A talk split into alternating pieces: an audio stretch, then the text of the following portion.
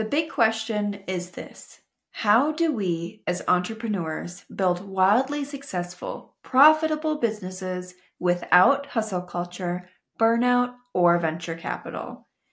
That is the question, and this podcast will give you the answers. Welcome to the Growth Pod. I'm Angela Frank, your host. I've been a growth marketer and entrepreneur for over eight years, and I've been responsible for generating millions of dollars in sales for the companies that I've worked with. Today, we're discussing my secret formula for a winning website. We can all agree that a website is the most important thing for online businesses, but what should be on it? When I first started my business, I built over 10 websites for the same business, trying to get it just right.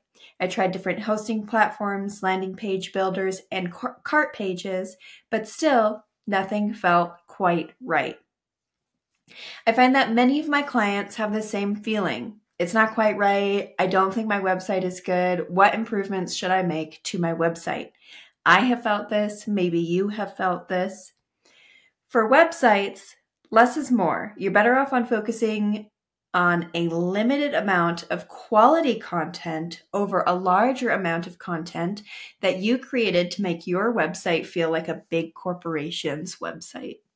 So, when building your website or auditing your existing one, use this formula pain plus solution plus form equals customers.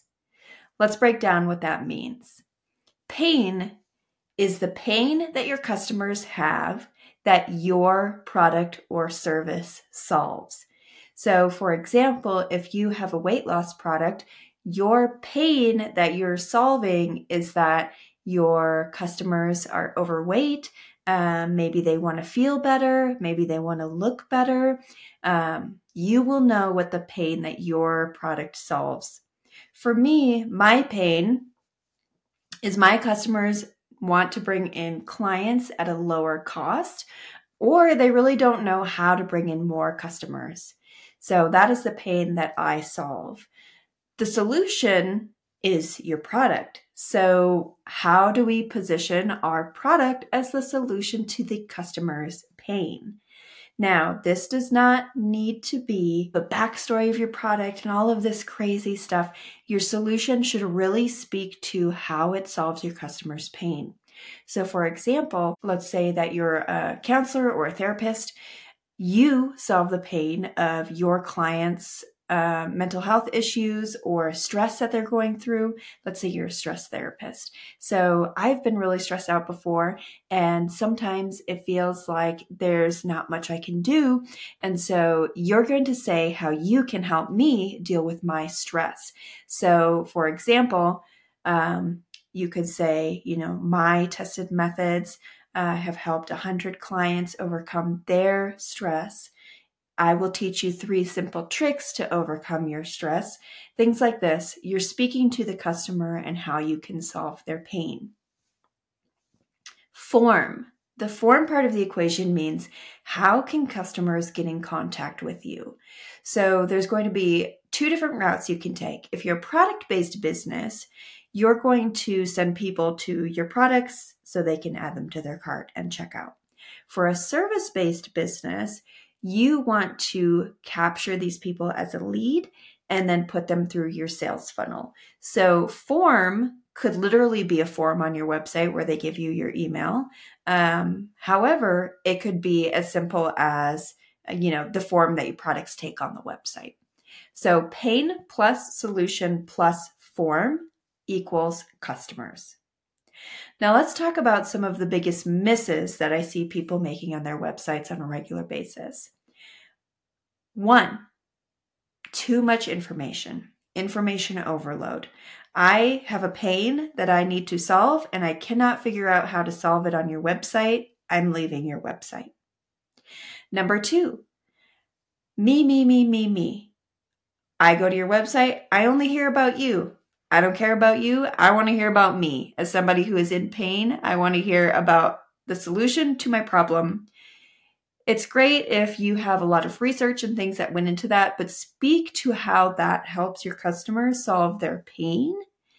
not about how great you and your company are for doing all this research up front and putting together these great products. That's awesome. That will come through if you are able to solve your customer's pain quickly and effectively. They want to know if your product is a solution for them. If you are talking all about you and not about them, they're going to leave your website and find somebody who looks like they care more about them. Number three, not making your products easily accessible. So, this is the form. This is a mistake on the form part of the uh, secret formula. So, let's talk about a real life example. Last week, I was shopping for a sauna. Now, a sauna is a little bit of a higher ticket item, and I was on the Sunlighten Sauna website. And I could not find the price of the sauna without filling out a lead form. I don't recommend this. It buries the information that your customers want behind a lead form. You're not giving them anything for it. Pricing is not something that you would give in exchange for an email. It's something that's readily available on all of the competitors' websites. Number two, I was looking at two different saunas and I had to fill out two different lead forms for each of the saunas to see the pricing. Ultimately, I went with a competitor. We went with a cheaper sauna uh, that was easier for me to buy. So, this is also applicable if you are a service based business. You need to give the solution to your customer's pain as simply as possible. Now, that's not saying that you can never collect an email. That's not what I'm recommending. Just you don't need to bury it behind a bunch of steps if somebody is trying to come to your website and buy a product, they should be able to buy the product. If somebody is looking for the next step to get in contact with you for your consulting services or to book with your practice, they should be able to do that as soon as they want to. Pain plus solution plus form equals customers. That is the secret formula for a winning website. That's all great. But what does a website look like when it's a winning website? I recommend if you're building a website from scratch, you focus on one page, your home page, and make it in a landing page style that speaks to your cl- your customer or client's pain, the solution that you offer, and then encourage them to take the next step with a call to action, either to fill out that form or to go to your product page that's really all you need for your website. You do not need a huge About Us page. You do not need a huge blog. Eventually, you can build out these things on your website, but just to get started, one page speaking to pain plus solution plus form is all you need to get you customers. I hope you enjoyed this episode of the Growth Pod. I look forward to seeing you in the next one.